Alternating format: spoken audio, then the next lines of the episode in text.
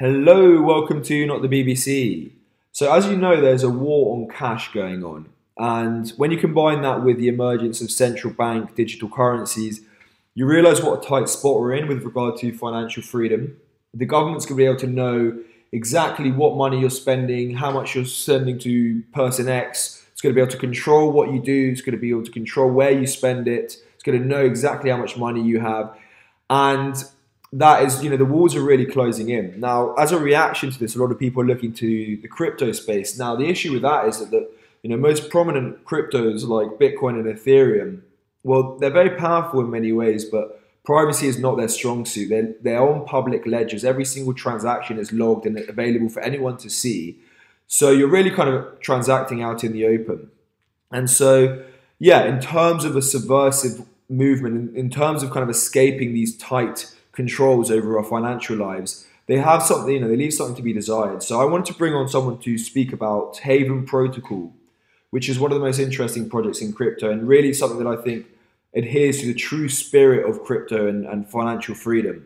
And so I bring on Ahawk, who's an anonymous member of the community, to talk a little bit about uh, privacy, a little bit about the limitations of Bitcoin where privacy is concerned, and to tell us a bit about Haven, which is built, uh, which is a project that's built upon Monero, which is sort of the state of the art privacy blockchain, but has some really powerful extra features that just enables you to, in complete privacy, store, you know, peg your wealth to different assets. That might be to gold, it might be to Bitcoin, it might be to the dollar, to the pound, to the Japanese yen.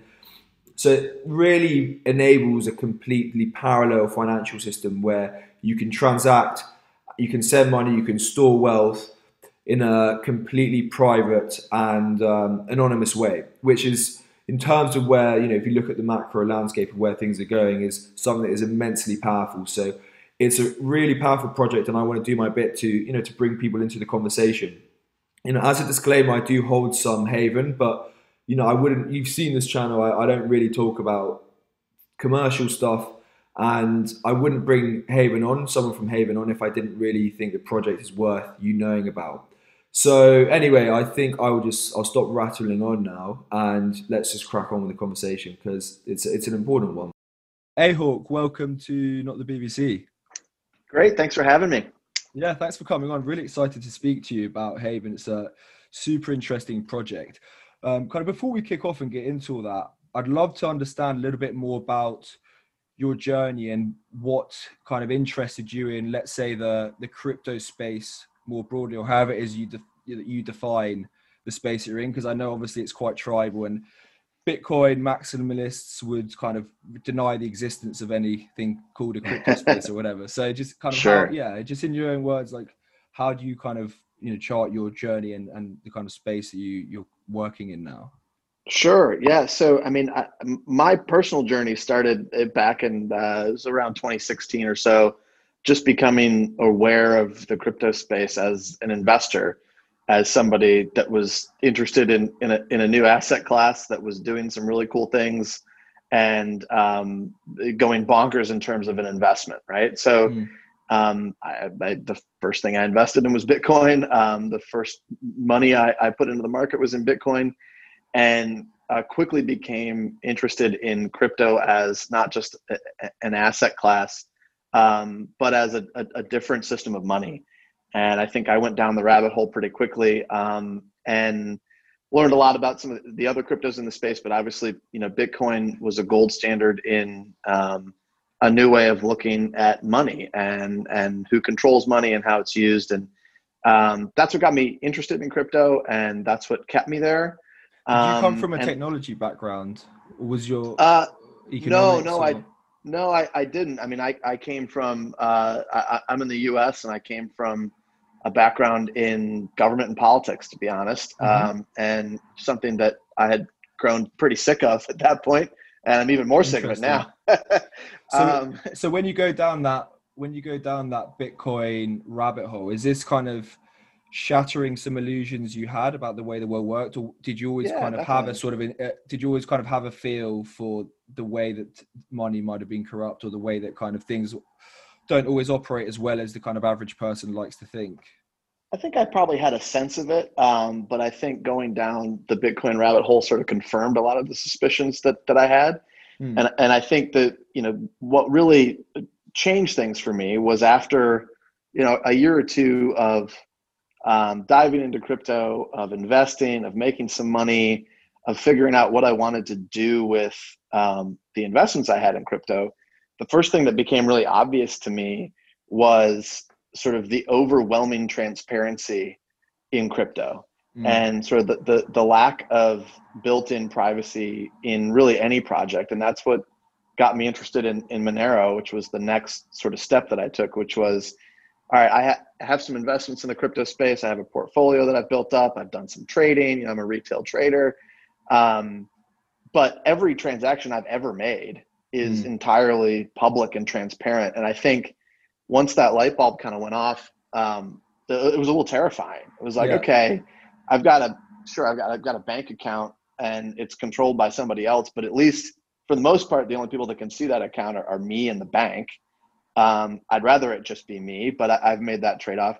And and when I you know invested in crypto, I realized okay, no, literally all of this is accessible to anybody that wants to go see and knows my address essentially. Yeah. Um, and so that's what got me into Monero, and that's what got me thinking about what options exist as a way to protect my privacy in the space. And so when you're so to the first point about you kind of being interested in Bitcoin, in Bitcoin was that was that you know question of sound you know the sound money thesis basically and and kind of um, you know currency debasement and how that's harmful to society. So is that kind of the is that the, why you're finding Bitcoin interesting? at that point. Yeah, that was that was part of it, and yeah, and the the sort of the changing nature of of fiat around the world, not just in the U.S. but but everywhere, and what and sort of setting myself up for what do I want my investment to look like in 10, 20, 50 years, um, and taking a long view of you know what money is going to look like uh, when I'm a lot older. Mm. And I think that's what was really attractive to Bitcoin is is the soundness of Bitcoin as a currency.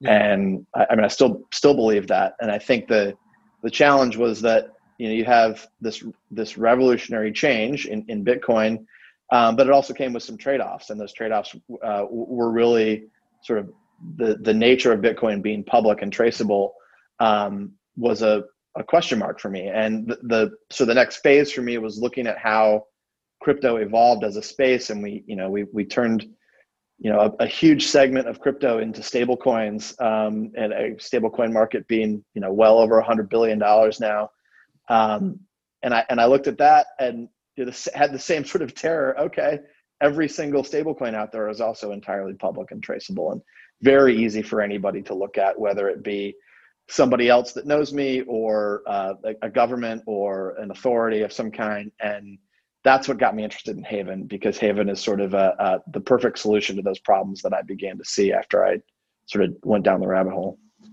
Yeah, and how so? How would you describe the in terms of the the kind of lack of privacy on Bitcoin? It's it's definitely a concern that I think a lot of people in my audience are very aware of, and I think a lot of people they they struggle to to even go get past that. Right? They kind of see the surveillance. Um, kind of capabilities that it has and they're kind of a bit concerned about where things are going generally and i think for that a lot of people like that's kind of crypto done for them or that's bitcoin done yeah sure so concerned I mean, is it is it somewhat overplayed the the privacy concerns, or because you know some Bitcoiners, for example, they say that you know when you have when it really reaches scale and you have tons of transactions and and the rest of it, that it won't be quite as bad. Others are expecting um, kind of an ecosystem and kind of layer two solutions to be built around it.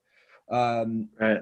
How do you kind of view how do yeah how do you kind of view that and the kind of scope for Bitcoin kind of the bigger solution within the kind of paradigm of you know Bitcoin? Yeah, yeah. Well, so I, I don't think the concerns about Bitcoin's privacy are are, are overblown. I, I certainly think they're very real, and I think that anybody that gets into crypto with an eye towards staying anonymous or you know maintaining privacy is going to find bitcoin lacking in all of, the, those areas and i think all the the layer two solutions on top of bitcoin and, uh, and on top of ethereum potentially that um, have been developed deployed talk about theorized um, they're all interesting but they at the end of the day none of them offer layer one privacy.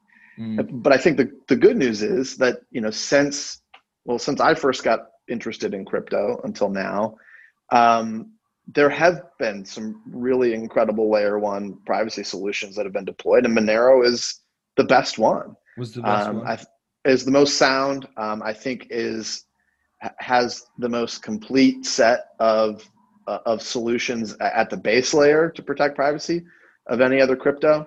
Um, it doesn't make it the easiest crypto to use, or you know have have you know the slickest UI, or mm. um, you know the most accessible on an exchange. But I think as a technology, as an innovation, it offers um, the most comprehensive layer one solution, and, and that really um, that's what changed it for me. It's like okay, you have um, Bitcoin as new sound money that the world needs, and alongside of it, you have another layer one crypto that for for the people that care about protecting their privacy um, offers a really comprehensive solution. And both of those things need to exist mm. together um, moving forward.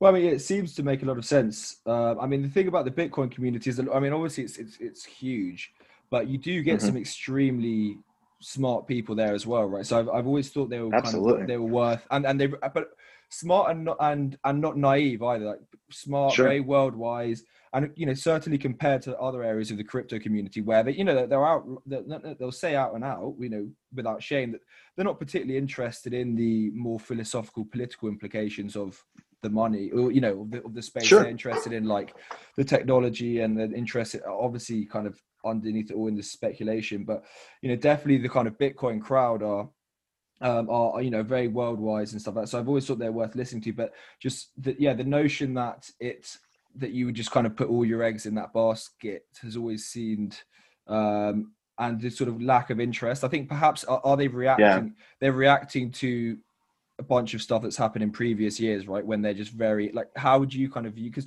I'd imagine a lot of them when you try and bring up even something like Haven with them or, or Monero, are they are they somewhat dismissive? People like that. What kind of if you go to sort of like the hardcore Bitcoiners, what sort of you know reactions do you get?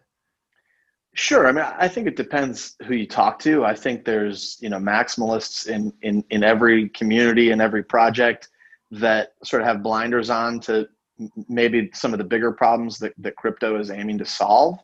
Um, but I've actually found, um, I mean, especially over the last couple years, that there, there's fewer and fewer uh, maximalists in the in the Bitcoin community, and I mean, they'll, they'll always be there. But I think there's fewer, and I think there's more people that are interested in the long-term solutions that that crypto can provide. And I, I, think it's a really good development. I think people look at this space as something bigger than oh, we've created Bitcoin and we've washed our hands and we're done. We've solved a problem, right? Yeah. Bitcoin solves a ton of problems, and it is an incredibly important tool for a lot of people around the world that didn't have access to money that was controlled by them.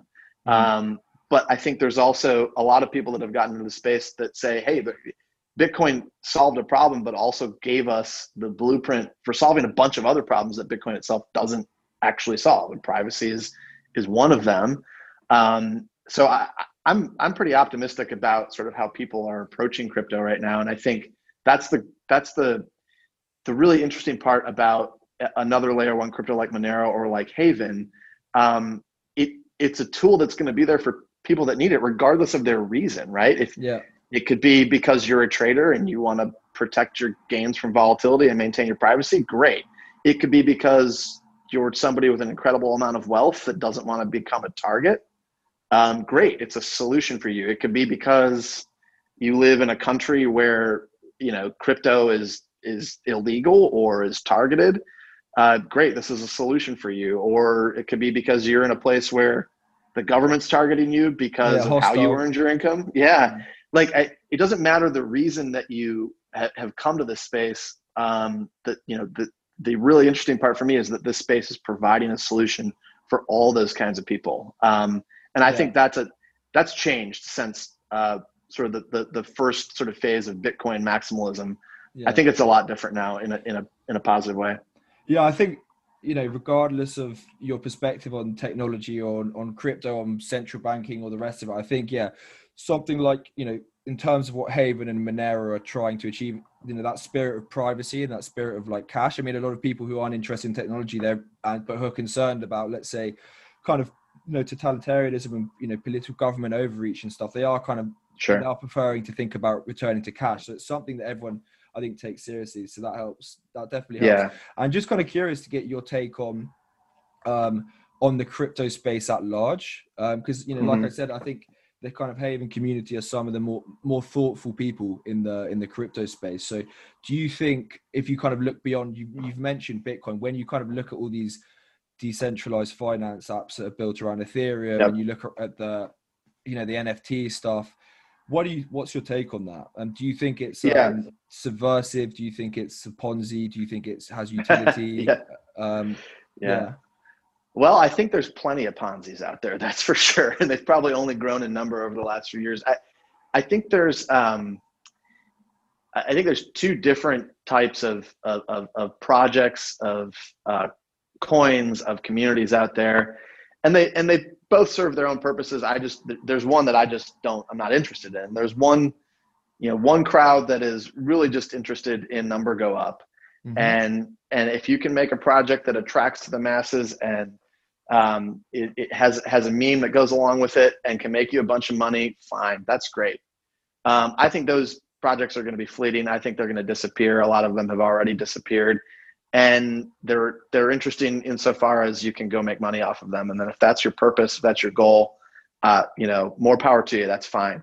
But I think the more interesting things in crypto are um, the actual technological innovations that people are building and there are a bunch of those in the DeFi space. There's a bunch of those that are that are being built on top of Ethereum. I think Monero is the best example of, of a privacy innovation that took yeah. a, a big community and a bunch of really incredibly smart developers uh, many years to sort of perfect and refine. Mm-hmm. And that's that's why I'm so you know committed to Haven because yeah. it's it's really a community and a group of people that have built something, developed something, um, that I couldn't develop on my own, that I don't think one or two people could have developed on their own, and have made it into something that is really unique and valuable as an innovation, right? A private stable coin on top of Monero that's algorithmic and decentralized um, is a is a really interesting innovation that should be a useful tool for people for a really long time. It's not a fleeting trend. It's not an NFT. It's not a meme coin. Uh, it's yeah. something that provides real value to people, and that's why I that that's why I'm interested in it. Yeah. So to to dig into the privacy a bit more. Um, so I guess first off, you so you, these layer two solutions. I mean, I've I've heard people mention Taproot around Bitcoin. Um, sure. Yep. People talking about, which is I believe coming out soon. People talking about Lightning Network transactions being yep. private. I guess you you expect that privacy can be. Do you expect that privacy can be somewhat improved within um, the Bitcoin network? Um, yes. Yeah. So that's the expectation, and then but then you talk about the importance of kind of privacy on the layer one um, on the layer one level. For someone that's not like particularly technology technologically savvy could you talk about like an implication of not having privacy on the sure yeah. the, yeah the kind of ground layer? Yeah and and and just just you know first things first I, I think it's awesome that there's a lot of people in the bitcoin community and other communities in ethereum as well in the defi space that are looking at sort of these bolt-on add-on privacy solutions that mm. allow you to opt into privacy after you've been you know on a public chain like like bitcoin or ethereum. That's awesome. We, we need to move towards more privacy solutions and the more the merrier i think. I think the difference is um, when you have layer two solutions that are essentially opt-in you can either turn your privacy on or off use it or don't use it um, you create a real obvious opening for anybody that's interested in trying to, to track your transactions or your addresses or your history, you give them an opening essentially. Mm-hmm. And there's a lot of sophisticated firms, people, companies, governments out there um, that can take advantage of the fact that a you know a, a blockchain added privacy on later um, to essentially negate some of those privacy tools down the road. And it doesn't mean that they're not useful or that they can't help you, but really, the only way to guarantee that nobody can ever find your address, nobody can ever see your balance, is to use a crypto that has default privacy at, at, at the base layer. Yeah. Um, and that's the strongest way to protect your information. And I think it, nothing's guaranteed in this world, but provides you know a much higher probability that you're going to be able to maintain your privacy and your anonymity um, moving forward. Yeah, and so yeah, so essentially, I guess there's less leaks and there's exactly. there's no backdoors, so it's just a much more complete solution. And yeah, and I think a yeah. good example is even some of the mixing services, right? And you you have this in, in Bitcoin and Ethereum. Um, those are really great tools um, that they are not perfect, mm. and sophisticated actors can um, uh, can break them um, and can use them to identify specific transactions and addresses and balances that can eventually be associated back to you. And it's hard; it's not easy. Uh, and and the mixing those mixing services do provide a, really important service, um, but I don't think they provide the kind of um, you know sort of ironclad layer one protections that something like Monero or or Haven does. Yeah, so let's jump on to, to Monero because I think it makes a good segue to then kind of talk about about Haven. So Monero, yeah. so it in terms of the, I mean, obviously we we, we don't want to get too technical because I think um, it will go over a fair few people's heads. But, yeah. Uh, but I guess so.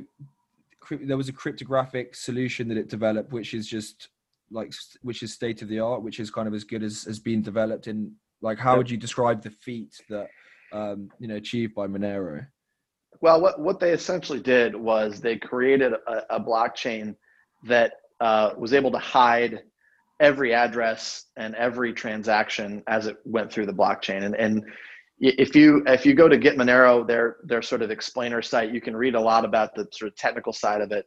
But the the the short version is they have what, what are called stealth addresses. So when you send something, so for example, when you send something on Bitcoin, you can go to a Bitcoin Explorer and see the transactions that go in and out of every address. And if you have somebody's address, somebody sent you Bitcoin, and you know the address that they sent it from, you can go look up their address in two seconds and see every transaction they've ever made.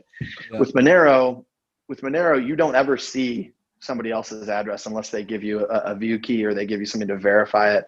Um, you can't look it up. There's not if you if you go to the Monero Explorer um, and you try and enter an address, they have a they have a funny little pop up that says, "Hey, it, you're not going to find one.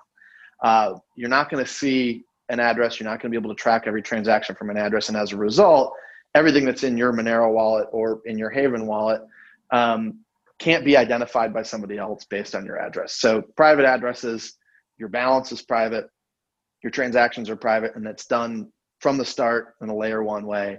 And it hasn't been cracked. There's been a lot of people that have tried really hard um, to sort of solve Monero and I think one of the things that the Monero community has done an exceptional job at is staying ahead of sort of some of those attempts to crack it and break it. And they're always innovating and developing new ways to, to protect that that layer one base protection of private addresses and balances. And they've stayed ahead of it in a really comprehensive way. So it, it, it is a different way of transacting. And um, I think it, it, if anybody hasn't tried it before, I think you'll, you'll see that it's easier than you might think. And once you go down that rabbit hole, I think people that care about privacy will really find a ton of value in in what Monero has built and, and certainly what we think what Haven has built on, on top of Monero. Yeah, so in terms of the in terms of Monero, so the security was, you know, quite a feat. It's kind of amazing to consider that no one's cracked it, you know, over the the few years. Yeah, it's not for a lack of trying, too. Yeah, I sure. can I can imagine. Um, and did it make any kind of significant trade-offs? Obviously, Haven tackles a stable, um, you know, stable value aspect of it, which we can um, we can get to in a bit. But in terms of any yeah. other trade-offs that are, are, are, noteworthy, in terms of kind of the general your general conception beyond privacy of, of um, you know Monero as a I guess as a coin and as a as a cryptocurrency and as a blockchain. Yeah. Well, I mean, I think the biggest privacy for, for Monero in the market is you know this immediate suspicion by everybody that if you use Monero or Haven that you must be using it for some nefarious purpose. And and that's probably the, the core reason that you know Monero is not listed on Coinbase and it's not listed there for a reason right? Um, Coinbase doesn't want to take the risk that uh, you know the, the the perception that Monero users or Haven users are are using it for illicit purposes. And like that that is a trade-off in in, in terms of perception in terms of acceptance um, by the by the broader you know centralized crypto space. But I think at the end of the day, like that that's that's a trade off that's absolutely worth having. Like the vast majority of people that use crypto and, and use Monero and use Haven are using it because they don't want prying eyes on into their money. Um, and there's nothing wrong with that. In fact, that's something that I think everybody should care about. So I think the trade-off is fine. I, I don't really care what people think about, you know, the inherent qualities of a Haven or Monero user. Um, it, it, does present some challenges getting, you know, listed, for example, on centralized exchanges or um, getting accepted into in, into the broader crypto space. But that's something that you know is less of a problem. I think the solutions that Monero and Haven provide are a lot more important than how it's perceived or um, sort of how the, the centralized uh, exchanges in the crypto space um, view it. I think that's a trade-off that's worth having. So, yeah, um, and in terms of like the speed of transactions and and kind of the use like use of the you know use of blockchain, spending sending money, having this having this very kind of um, you know deeply embedded privacy has that does that kind of slow it down at all? Is, does that lead to any? Not really. No? I mean, it, it it's it basically functions. or I mean, uh, in, in the same way that Bitcoin does, and that you have to have the transaction confirmed by the network. And and for Haven and Monero, it's it's usually um, you've got to wait for ten blocks or around twenty minutes. It can it can vary a little bit from there. Um, and in some ways, I think it's it, it can be certainly more efficient than something like Ethereum, where you have to guess how much money you're going to pay um, to send a transaction. And sometimes, if you're buying a thousand dollars of Ethereum, you might be paying three hundred dollars in fees, which is absurd, right? Yeah. So the fees are, are, are, really low and are consistent, um, and I think are, the, the the actual use of the network sending receiving uh, transactions is, is predictable and um, you know I, I, I like there's a lot of other crypto projects that focus on speed and I like some of those projects. Um, but at the end of the day, I, I, think to you know to protect privacy, the, the the structure that Monero and Haven have is as good as it gets. And waiting 20 minutes for a transaction is is is you know a fine trade off for making sure that nobody can see who you're sending it to or how much you're sending. Mm, okay, interesting.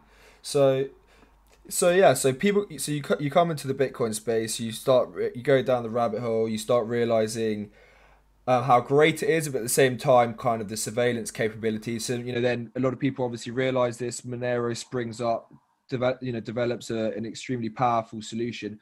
Why yep. does Haven then come to exist? Can you talk a little bit about the genesis? Yeah. Um, I guess yeah, ideological, sure. but also perhaps more just like in terms of, you know, who did it and and how it kind of kind of came about. Yeah, sure. So I mean, the, the, the first practical reason is that the one thing that that Bitcoin and Monero have in common is that they're wildly volatile, just like everything else in crypto, right?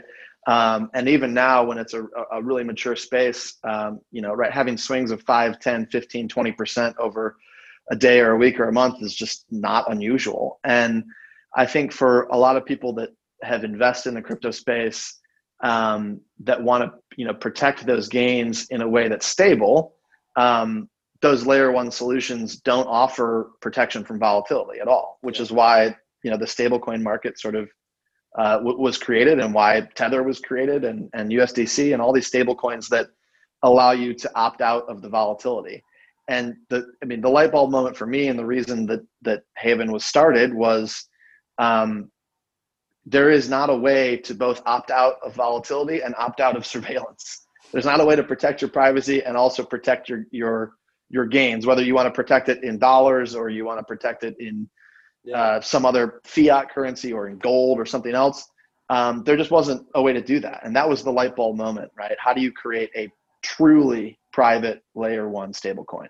Mm. Um, that's why I got involved in it. That was the idea. And it turned out, um, you know, the guys that started the project and that were, were, passionate about the idea realized pretty quickly that it was pretty hard to execute as a, as a, as a, as a technology, as a, you know, to develop it um, and it fits and starts over the first year or so and they kind of gave up and the project almost died but the community sort of came together and said hey no this this idea is important enough solving these problems right the volatility of bitcoin and monero the, the public nature of every other crypto um, let's figure it out and that's what's happened over the last um, year and a half two years so that's, uh, pretty, so, so that's pretty amazing so the the original kind of developers gave up on it, but it built such a passion.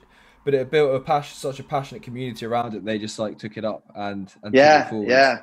It almost died. It was right on the edge. Um, yeah. But we have some really, really cool leaders in our community and our and our project lead who um, I think had the the technological background to go actually solve the, the development problem, which is how do you how do you build a code base on top of Monero that can do this sort of it's a mint and burn algorithmic stablecoin, not easy to implement. Um, and it took a lot longer than I think everybody thought it would, but it was worth doing. It was worth taking that time, and I'm really happy that everybody did because the result is that we have we've achieved that goal that we set out to make, and I think it's something really valuable for people that care about privacy in this space. Yeah, I mean, just you know, if you're just kind of starting from that point in terms of you're talking about the two reasons why Haven exists, ex- you know, exists in terms of you know, a you care about privacy and b volatility. I mean, those are probably the two most common kind of critiques you hear about Bitcoin or the crypto space in general. Yep, but, absolutely. You know, definitely, it's something that I think pretty much everyone everyone should be should be aligned about. You know, should be aligned on. Um, and so yeah. I guess then the question comes about, I, I, suppose, I suppose, yeah, I suppose the question then comes down to sort of execution and, and the rest of it. So, yeah, do you yeah. kind of want to talk a little bit about, um, I guess how how Haven works and and what it um, and what it offers people? Sure. Yeah.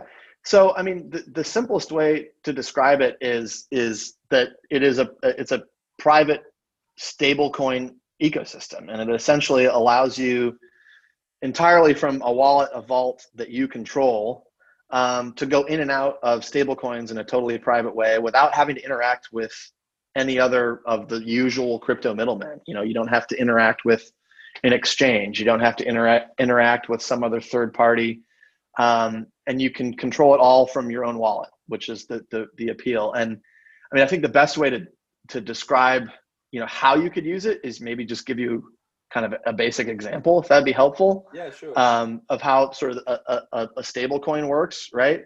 Um, so uh, let's say that you have two thousand dollars that that you want to actually store privately. Maybe you made two thousand dollars from an NFT, or you have two thousand dollars from somewhere else that you just want to make private. Um, that's really what the the users that we're trying to attract. And uh, it's less about you know what's the price of haven and how much money can i make off of haven. It's more i have some amount of money or wealth that i want to actually store in a private stable way. Yeah. um, so you take that $2000 you, you buy haven xhv is the ticker. Um, and if the the current value of haven was is $10 um, you'll get 200 xhv and then it's it's pretty simple from there you, you put that in your wallet you have 200 xhv um, and then the protocol burns that XHV in by by making a special transaction, and it, it spits out 2,000 XUSD, which is the the ticker for the the USD stablecoin. So now you've moved $2,000 in fiat into 2,000 XUSD, which is a, a private stablecoin, and that haven is burned from the chain, and you store it in your wallet. You can send it to people. You can transfer it. Um, and you have converted fiat into a truly private stablecoin. And I, the next part is if you ever want to go back to fiat, um, you can burn that XUSD for Haven, and uh, you're going to get a different amount of XHV depending on what the market price of, of, of Haven has done since the, the time you did the first transaction. So the, the supply of XHV fluctuates uh, up and down based on the minting and burning of XUSD. Um, but your XUSD in your wallet is always backed by um, the, the XHV that's circulating in the market. Um, and that's sort of how an algorithmic stablecoin works. It's not like Tether, where in theory there's a big uh, you know reserve that's used to back your stable your stablecoin, um, and it, it is done purely by the protocol, purely by the algorithm, and entirely by you in your vault, um, controlled by you which is the the selling point for me. I think it's you don't have to rely on anybody else to do the transaction. Uh, the the decentralized network uh, confirms it. You don't have to rely on some other exchange or some other you know centralized entity to approve it. Um, and it's yours and it's private and nobody knows how much you have and nobody knows your address. Um, and and that's sort of the combination of a private crypto plus a stable coin that maintains your your value.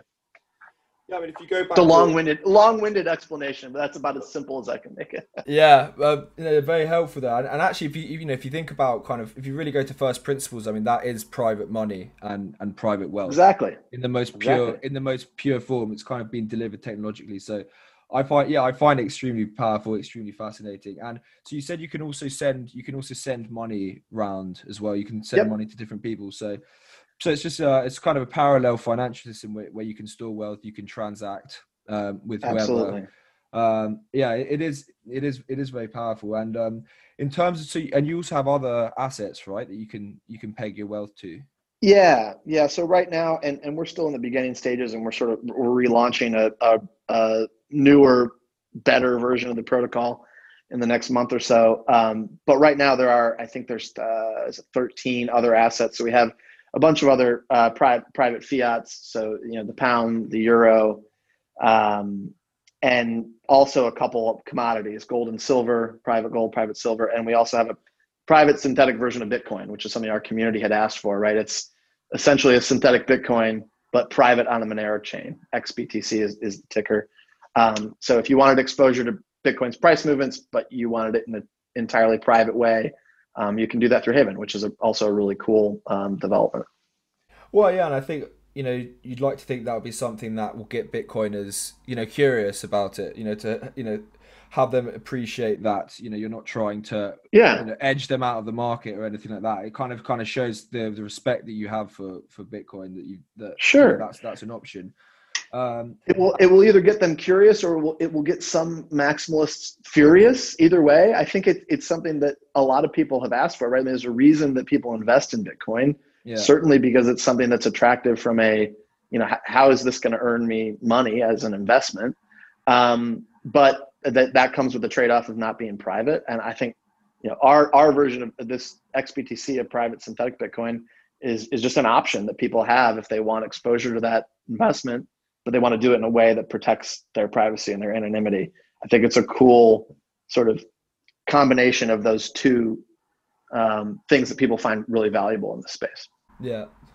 Okay, and so there might be some. There's probably some smarter people than me watching who have perhaps some like, let's say they might have some kind of questions that they would around some of the viability of it. So I mean, yeah, do you, do yeah, definitely. Have, like, what are the what are the main i mean so one thing i mean i haven't fleshed this out. One thing that's occurred to me is like does it let's say a bunch of people hold gold like does that given that you know the value of a of a of a asset tends to you know relate to the kind of demand and supply if you're creating like a synthetic right. version of an asset right. does that kind of screw up the economics? Like is there are there any economic kind of um, liabilities there, if that makes sense, or if that if that's right. if that's not a potential objection that makes sense. Like, what are the kind of some of the things that you hear from, let's say, kind of quite financially savvy people? Um, some of the kind sure. of or at least if you feel like you've solved them, some of the kind of big challenges around that. It'd be interesting to kind of push back against, like, yeah, what, you know, yeah, on yeah. the marginal end of the tr-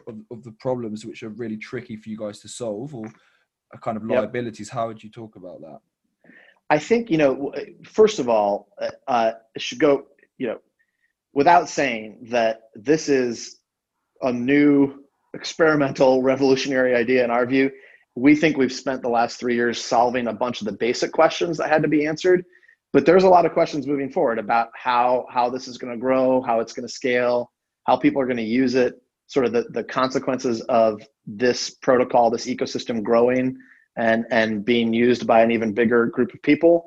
Um, but I think there's a couple things. So first of all, the and, and we like to refer to it as the Haven rabbit hole because you really once you once you start thinking about this project about its implications, there's another separate rabbit hole that you're going to go down and and we spend a lot of time, way too much time, talking about all this stuff. And thankfully, there's a lot of people in our community that are a lot smarter than me that have come up with some interesting ideas um, I think the first part to understand is that all of the, the private assets that are created in the ecosystem are backed by the circulating amount of Haven, right? So it doesn't really matter if the price of Haven is a dollar or 50 or a thousand dollars. Uh, the, the assets that are created are based on the real world prices of those assets and are minted or burned based on the market price of Haven. And so that, that means that the Haven supply fluctuates a lot and so far it's it, it deflated and then it inflated and it's gone back and forth. Um, but that's the that's the idea, right? There is not a fixed um, supply of Haven. There is a market price of Haven that determines uh, the X assets that are created. And so when it comes to you know say you you want to hold private gold, um, you're going to be able to to mint those assets uh, based on how much Haven you bought. Um, and you're going to be able to create those assets based on the real world price of that of that asset, whether it's gold or U.S. dollars or the euro. Um, so Haven is the asset that backs all of the other stable coins in, in the ecosystem. I think that's important for so for any of those stable coins to be created, you have to burn Haven to start with, which I think is an important thing just to recognize up front. Um, and I think that you know the second thing that that most people probably point to as okay, this could be a weakness. Um, how do you address it? How do you make it stronger in the future? Is how do you really determine a trusted price of Haven yeah. to enable that conversion to happen? Mm. And that is, you know, a right now in our project is a more centralized um, component. You have to rely on a pricing oracle. Um, we use we use Chainlink, which is sort of the, the gold standard right now in, in decentralized finance. Um, but really, you are relying on, a, on an external party, a third party, to determine the price of Haven, which will which then impacts how each user is able to get their stablecoin. Um, so uh, we we trust Chainlink. I think they're a, they're a trusted project that has done a lot of really impressive things in this space in a, in a decentralized way. But at the end of the day, it's a third party. It's an external party. Um, I think one of our our long term goals as a project is to find a truly decentralized way to uh, determine the price of an asset without having to rely on any centralized entity. Yeah. Uh, it's a technological problem for, for now, and it, it, in I think the reality is that solution doesn't exist yet. Um, and someday, hopefully, it will, and it will make Haven, uh, you know, a, a, stronger project as a result. But I think that's a that's a point of sort of discussion in our community has been for a long time. That's the biggest one. Um, yeah. Um, and that yeah. that determines how you can scale the project too, right? Yeah. How much people can actually trust it. So yeah, well, obviously, I think you know it's that's quite quite a terrifying step for a lot of people to take, isn't it? Kind of saying if you've got significant wealth that you want to keep private, kind of just trusting it to an entity and and you know on that obviously decentralization is an important thing that's i've had you know had a look at your roadmap and that's something that you guys are working towards you know when you hit one yeah. of the things that you know one of the arguments I found quite interesting, not not not related to Haven, but kind of when I started digging more into Bitcoin, and they're talking about sort of the the you know the kind of unique set of circumstances that need to happen for something to become like truly decentralized and truly robust, and you know what doesn't kill you makes yep. you stronger, and the rest of it. And they talk about how you know what a kind of journey and how hard to replicate that is. Do you think that is um, yeah overhyped? Do you think that is a central challenge? Around Haven? If so, what are the kind of determinants? Is it about having, you know, in terms of how how you can enable that? Is it about having a kind of co- a community around it that is committed enough around privacy? How how do you kind of view that? Because that yeah, that would seem to be a essential challenge, right? Because you know, there's the whole, yep. there's the privacy, there's the stable, and then naturally, the reason that people are interested in the crypto space in general is this whole notion of kind of um, rent seeking and single point of failure, and and you know, kind of sure. um, yeah, kind of small number of people kind of having control of levers and, and the rest of it. So that's yep. clearly a critical piece. Um, so yeah, it'd be interesting to hear you speak to that a bit. Yeah, I, I don't think the concern about decentralization is, is overhyped. I think Bitcoin is an example of, or is the example of how decentralization has, has almost been solved over 10 plus years, right? Um, Bitcoin is incredibly decentralized in a way that doesn't create a single point of failure, that doesn't have an off switch, that doesn't give some centralized entity the control over the network, the chain, the miners, the users. Um, but that, yeah, that took 10 plus years. And it's, yeah. I, I think some people could probably reasonably make the case that Bitcoin hasn't perfected it mm. and still has some, some room to improve. Um, but I think it'd be really hard to argue that Bitcoin hasn't made significant strides yeah. in becoming truly decentralized. Mm. And that's the gold standard. And I think for us, I mean, we're a three year old project. We're a, really a two year old project because the first year was the, the original development team. And they made a dash, uh, yeah. basically trying and, and, failing, right? Um, and we have a, I don't know, we have a $150 million market cap, whatever it is. We're super tiny um, compared to, you know, I, I, don't know, the Shiba being a, an $18 billion uh, meme coin, right? So there's a big gap between where we are and where a lot of the other bigger crypto projects are. And I think that's part of the goal, right? We want to be a project, a tool, a protocol that exists in 10 years. Yeah. We want we want not only to exist in 10 years, but have taken the steps over those 10 years to fully decentralize. And that means, yeah, growing from we, we have a really small team of, you know, know, a dozen people right now. Um, and and and you know, four or five of them being these really incredibly smart developers that have actually built the protocol. We want that to grow and we want the protocol and the network to not be reliant on the team. Um, and we want the network to be something that's much bigger and much much more distributed um, and much more diverse and, and i think we're on the path to do that but we, we're not that's not going to happen tomorrow it's going to take yeah. some time and i think we have to set those as sort of principles for how we approach the project moving forward because if we want to exist in 10 years those are the things we have to do otherwise we'll go away at some point or we'll fail or one of us will die. I don't know. Something will happen yeah. that prevents the project from moving forward. So we have to sort of adopt those as as principles for growth so that we can actually be around in 10 or 20 years. Yeah, I mean, what's interesting is you you guys kind of kept going in a decentral. You had a single point of failure, but the idea was so powerful, right? In terms of early on, right? Exactly. Developers, exactly. And it's kind of yep. example. So does that kind of speak to the solution? And like, if you have a strong enough devoted enough people who are really committed to privacy if you have like a, if it's you know how how does that come about how how do you think bitcoin has achieved the decentralization clearly there's a lot of very fervent believers in in what in the kind of bitcoin mission? Is that is is it does it come down yeah to that? i think is that's bit, part of it. How yeah. I think that's part of it. i think, think that is you know you know part of it is de- developing a, technology in public in a public way right where you can go actually see the code base yourself. And if you're a developer that has an idea about how to do it better you can propose it. And if the community says yes this makes us stronger they can adopt it right that's uh, that's sort of the, the the the direction that that we've taken right and the idea is let's bring in anybody that cares about this idea private stablecoin that that is built on top of monero and let everybody contribute so that we can be stronger and we can grow. And I think that's an example of what Bitcoin has done really, really well. Completely decentralized with a giant community of really smart people that are always thinking about ways to make it better. Monero does that exceptionally well.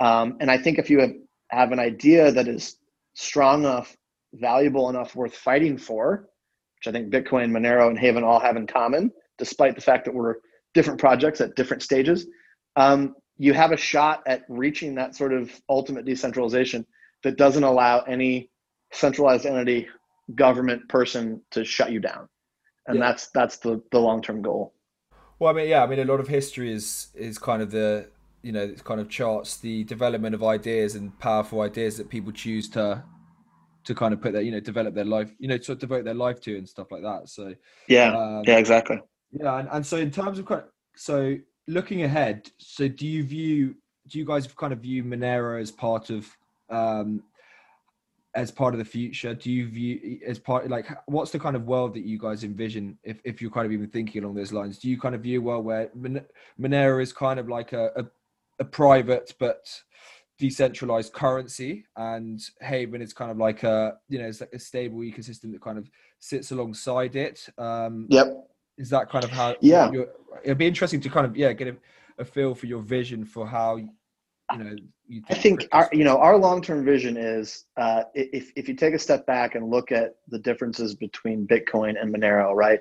Bitcoin being the gold standard of how a blockchain can truly decentralize, you know, the the the the ability to control your money and transact, right? Bitcoin changed everything. And Monero, as another layer one crypto, uh, completely changed the ability to maintain your privacy and anonymity, your financial privacy. Mm. Um, and so, if you look at those two as complementary to each other, which I think they are, um, the the the thing that solved volatility for Bitcoin is Tether. Yeah. Right. You have a you have a stable coin that you can get on any exchange, essentially in a couple clicks anywhere in the crypto space and you can convert your Bitcoin into a US dollar stablecoin. Um, that is perfectly complementary to Bitcoin. I think there's a ton of problems with Tether, which we could spend a separate hour talking about.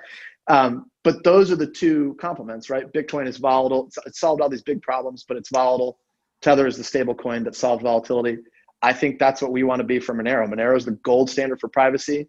I think Monero is going to be around for a very long time because of that reason. I think people, more and more people are waking up to the importance of privacy and using Monero as a result of it. And we want to be the, the Tether, a much better, secure, more powerful version of Tether that, that is complementary to Monero. Yeah. And, and I think that's sort of our long-term vision. People use Monero because they want to protect their privacy. People will use Haven because they want to maintain um, the stable value of their portfolio in a private way. Uh, and I think they're complementary, and that's our uh, that we work hand in hand with the Monero community. We have a lot of Monero developers that have contributed to our project, and vice versa. Um, and we don't view them as, we don't view them as as adversaries. We view them as the gold standard that is allowing us to create that stablecoin environment on top of it. Makes sense. And. So, a couple more questions. So, you know, one of the things that I think about a lot with this project because I do I find immediate utility for, for what you guys do, and I think it's um, I I find the community very smart and there's so much to like about what you guys are doing. Clearly, seems to me that um, the more let's say obviously you know we've spoken about how there's very genuine honest reasons why people want private money right but gen- generally yep. the the more subversive a a crypto is, and a lot of people are talking about what's happening with Ethereum and proof of stake and how it's actually just you know it's basically not decentralized and the rest of it. Like sure, ha- yeah, ha- Haven does, you know, Haven does seem like it, you know, it truly is potentially subversive to tyrannical um, tyrannical governments and the rest of it. How does the whole regulatory scenario play out? How much of a risk do you yeah. do you see that? I mean, clearly a lot of these snakes in government, they could definitely use Haven, right? so they'll probably right. it for their own purposes. But clearly, from like a public face, from a regulative regulatory standpoint, and clearly from the perspective of how they want the plebs to act and how they want the plebs to handle their money clearly seems like something that right. truly um, subversive and it doesn't have nice you know it's not like with the bitcoin where they could have gone oh we don't like where this is going but i tell you what we can do so much surveillance around this so let's just let them have it or, yeah or the rest of it this yeah, is something sure. that, that doesn't really other than for their own selfish purposes this doesn't really seem like something that there's any upside to a, a kind of tyrannical um, government and given the sorts of concerns that you're hearing the central bankers put out and the rest of it how yeah how do you how do you view the regulatory risks? Yeah I, think the regulatory risks are always very real and they have they have a there's a heightened risk for a project like monero or haven whose you know our, our primary use case is ensuring that nobody can peek under the hood at your finances. Um, that obviously presents a real regulatory risk. I think there's going to be you know, a, a, a, a good amount of coming regulation uh, all over the world in the stablecoin market as well. Um, as governments figure out how to issue their own versions of stablecoins, which will be entirely centralized, entirely controlled by governments. Uh, you know, the ability to, to freeze and lock and control your money, right? I think it's a horrible idea, but governments are going to try and do that. I think the difference is so there's always going to be a regulatory risk. And I think what that regulatory risk really poses for a project like Haven and our users is really access, right? Mm. So the idea is let, let's shut down access to projects like this. Let's make it harder for Haven or Monero to get listed on an exchange, for somebody on a Coinbase or a wherever to actually use it, to, to buy it, to store it. Um, so I think that's where we're really looking, right? How do you, how do we separate and remove our project and this protocol from the sort of tradi- traditional centralized way of exchanging cryptos. And I think that's where this idea of truly decentralized exchanges is going to be um, a huge factor towards the, the growth of projects like like Haven in the future. And I'll just one project that I'm really excited about, and I'm admittedly biased because I've been looking at it for a really long time, and I think really highly of it is Thorchain. And Thorchain is this sort of the layer one decentralized exchange where you can swap Bitcoin for Ethereum natively with no exchanges, no middlemen, and nobody controlling how much or how you exchange uh, that transaction. Mm. That is a really powerful idea. And I think to the extent that there is more regulatory risk in this space in traditional centralized exchanges, think that's only going to increase the importance of deploying solutions like decentralized exchanges. So we're really excited about that. We think that's, you know, we don't need to be listed on every centralized exchange if you can go use a, a tool, a technology like Thorchain and gain access to Monero, gain access to Haven uh, through your Bitcoin or through your Ethereum. I, I, think that's really powerful. So we're focused on those kind of ideas. I, there's no way to escape that regulatory risk, but the solution is to build something that is more innovative, that stays ahead of people that are trying to shut down um, uh, solutions like Haven and, and, Monero. And I think dexes are, are a big piece of that in the future. Yeah, so essentially with something like Thorchain, you can just get, you know, you can take any crypto and it just gives you an on and off ramp into the Haven ecosystem. It makes sure that you guys aren't just like just you know floating around, kind of completely inaccessible, yep. right? Yeah, it's really it's a really incredible tool, and and they're mm-hmm. They've had their fits and starts, but they're probably the leader in sort of how do you enable that? How do you enable to somebody to sort of trustlessly, without a third party, without a middleman, swap one crypto for another, trade yeah. it without um, somebody you know sort of peeking over your shoulder.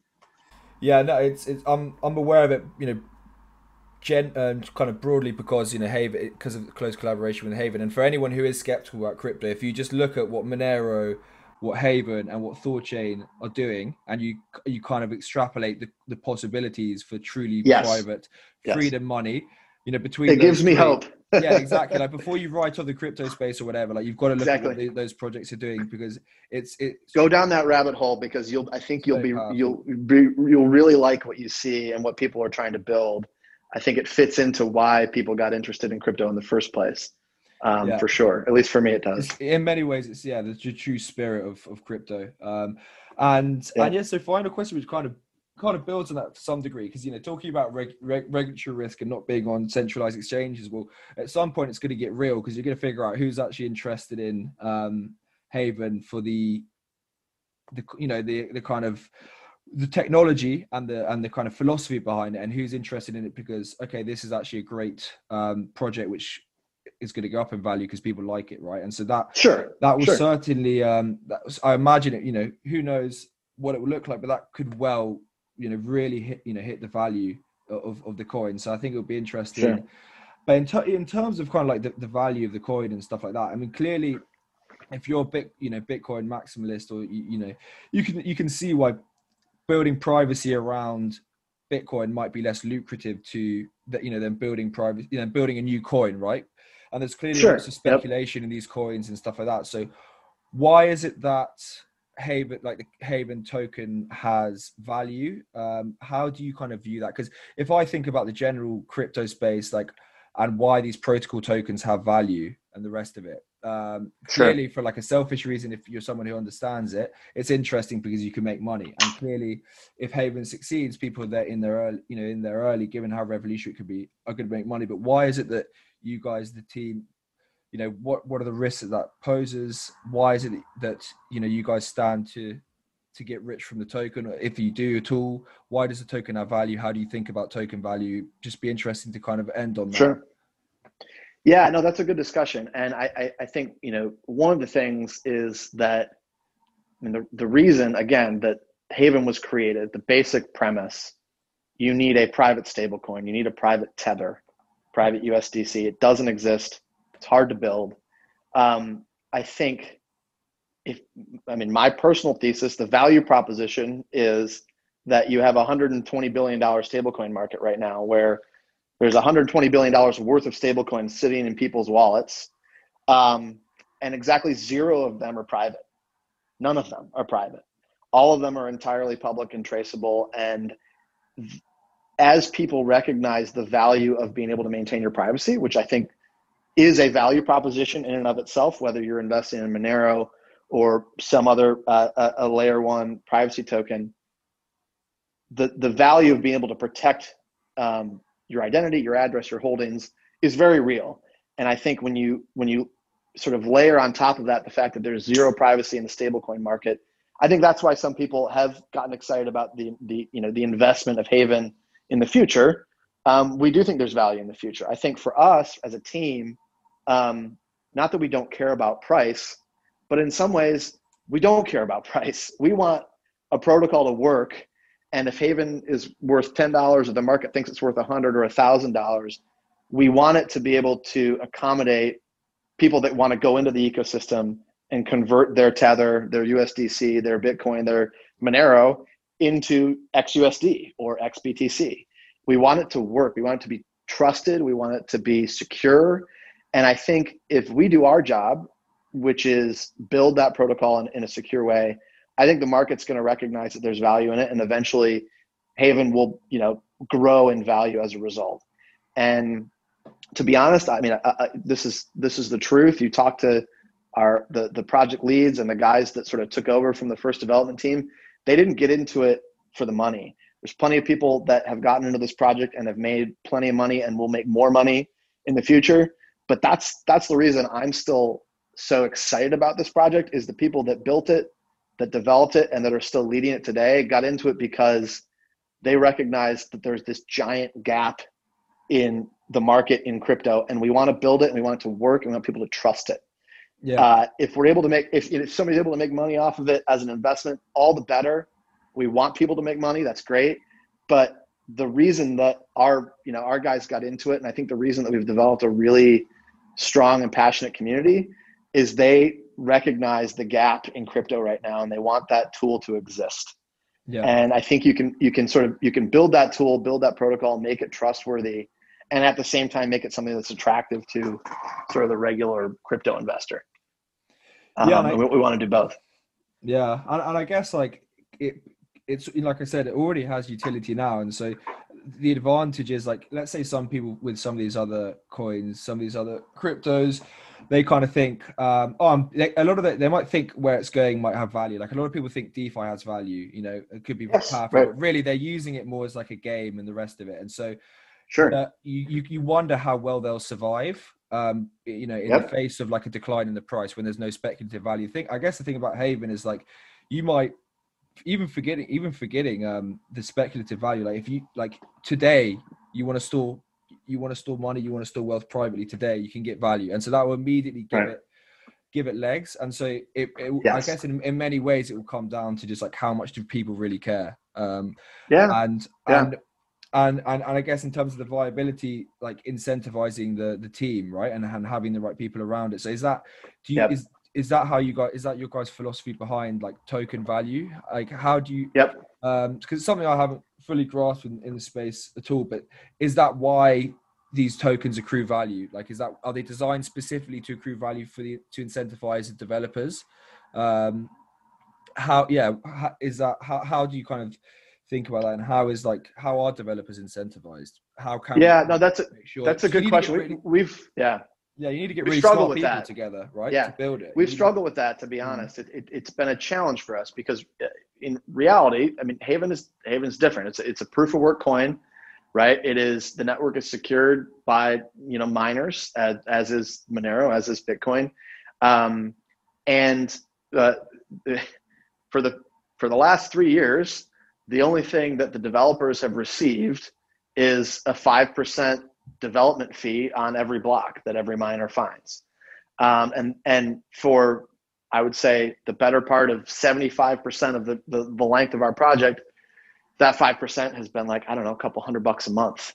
Um, now it's probably, it's, you know, it's several thousand dollars a month or slightly more than that, depending on, on the price.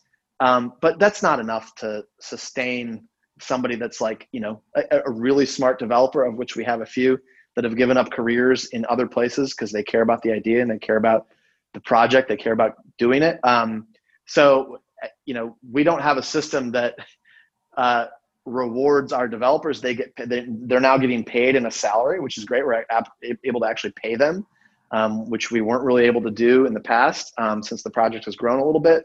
Um, but we struggle with that idea because we want more people to be interested in building Haven with us. We want to incentivize them. So we're thinking about how to handle governance and how to handle um, you know that sort of incentivizing. We we the, this last summer we um, we we went through a pretty sophisticated attack on the network. We've solved it. We've built a stronger protocol that we're deploying pretty soon. That can be a whole separate podcast. But one of the things that came out of that was we want to provide the same sort of sort of high level bounty programs a lot of crypto projects do. So we've got you know a hundred grand out there. If you find a flaw in the protocol and you're a really smart developer and you care about the project and you want to bring it to us, you can get paid up to a hundred grand to find that. Um, and so we want to build out ideas like that that incentivize people to to build with us and not tear down, right? Um, and I think that's possible, but it's not easy. Yeah, I guess ultimately, where there's a will, there's a way, and I think if there's ever going to be a will for privacy, given if you look at the macro landscape for where things are going, um, you know, it's it's gonna if it doesn't come now, it's never going to come. So um, yeah, I'm sure I'm sure um, you know people will find a way if there's um, if the if the idea is powerful enough. Um, so, yeah, I hope so. So makes sense. So all right, well to to wrap up, do you kind of want to tell people where they can, I guess, where they can find more information about crypto about not about crypto about haven about what sure. they're just starting out what you what you think a good like dipping their toe would be and and perhaps kind of what they can expect from you guys in the coming um in the coming weeks and months. Sure yeah. So the the website is, is havenprotocol.org um, that's the best place to start. We have a really good sort of faq knowledge base for, for people that um, you know are first timers that ha- that answer a lot of basic questions about the nuts and bolts of how the protocol works. That's a great place to start. Um, if you're a little, you know, more sophisticated in, in the crypto space and you want to jump into our Discord, we've got 8,000 uh, ish members in our Discord. It's really active. We get into all these sort of debates, theoretical debates about future of the protocol, the economic incentives, um, the technological challenges, and everything. Uh, link to that on our website. Come join us. We're talking every day about all this stuff. Um, the, the Twitter handle is, is HavenXHV, which is sort of keeps you up to date on what's happening with the project. Um, we are going to be launching in the next few weeks, sort of uh, what we're calling Haven 2.0, which is this next uh, stronger version of of the protocol that addresses a lot of the things that were lacking when when uh, when we were attacked this summer. Um, but we're excited about it. It's been audited by some of the some of the brightest minds in the Monero community, which we've been thankful to be able to work with um, as they help sort of figure out how to make this bulletproof in the future. Um, so those are the best places to go. I think uh, we're you know we're always looking for people who care about this space, care about privacy to help us. Uh, whether you're a developer, whether you're somebody that uh, is just new and has some good ideas about um, what the project should be doing, we we have a really open and welcoming community, and we want everybody to get involved. So um, we're we're just looking to get people engaged and interested in it right now. Awesome, nice one. Yeah, and you know, for my own part, I would just say, like, if you are, you know, if you are concerned about surveillance, you are concerned about money being corrupted, you are concerned about privacy, regardless of what you think about Haven, regardless of what you think about crypto, like this is, you know, this is where a bunch of very serious, smart people are trying to solve the problem. So it's where people need to be congregating. It's the kind of people that you need to be talking to. So I think it's like it's essential that people yeah people open up these conversations and people start really you know kind of really um being open-minded and yeah like we need this with you know we're one of those points where you need to kind of find people who are genuinely genuine doers who are yeah. who, who kind of driven by the same things that you are and so i think i think it's just i think it's really important that people do um you know people do take a look people critique it people if they, if they like it yeah part in it if they hate it tell them why because I think yeah, exactly. everyone everyone is here for something that's much bigger than the the kind of noise that's kind of puts a lot of people off off crypto and a lot of the kind of yeah it's a conversation yeah it's a conversation worth having and i think yeah. we have that's one of the reasons that the art at least our community has grown so much is we we want to have this conversation we want to build something that is stands the test of time as a as a real you know privacy enabling tool uh, and and we want everybody have the opportunity to you know build along with us. So.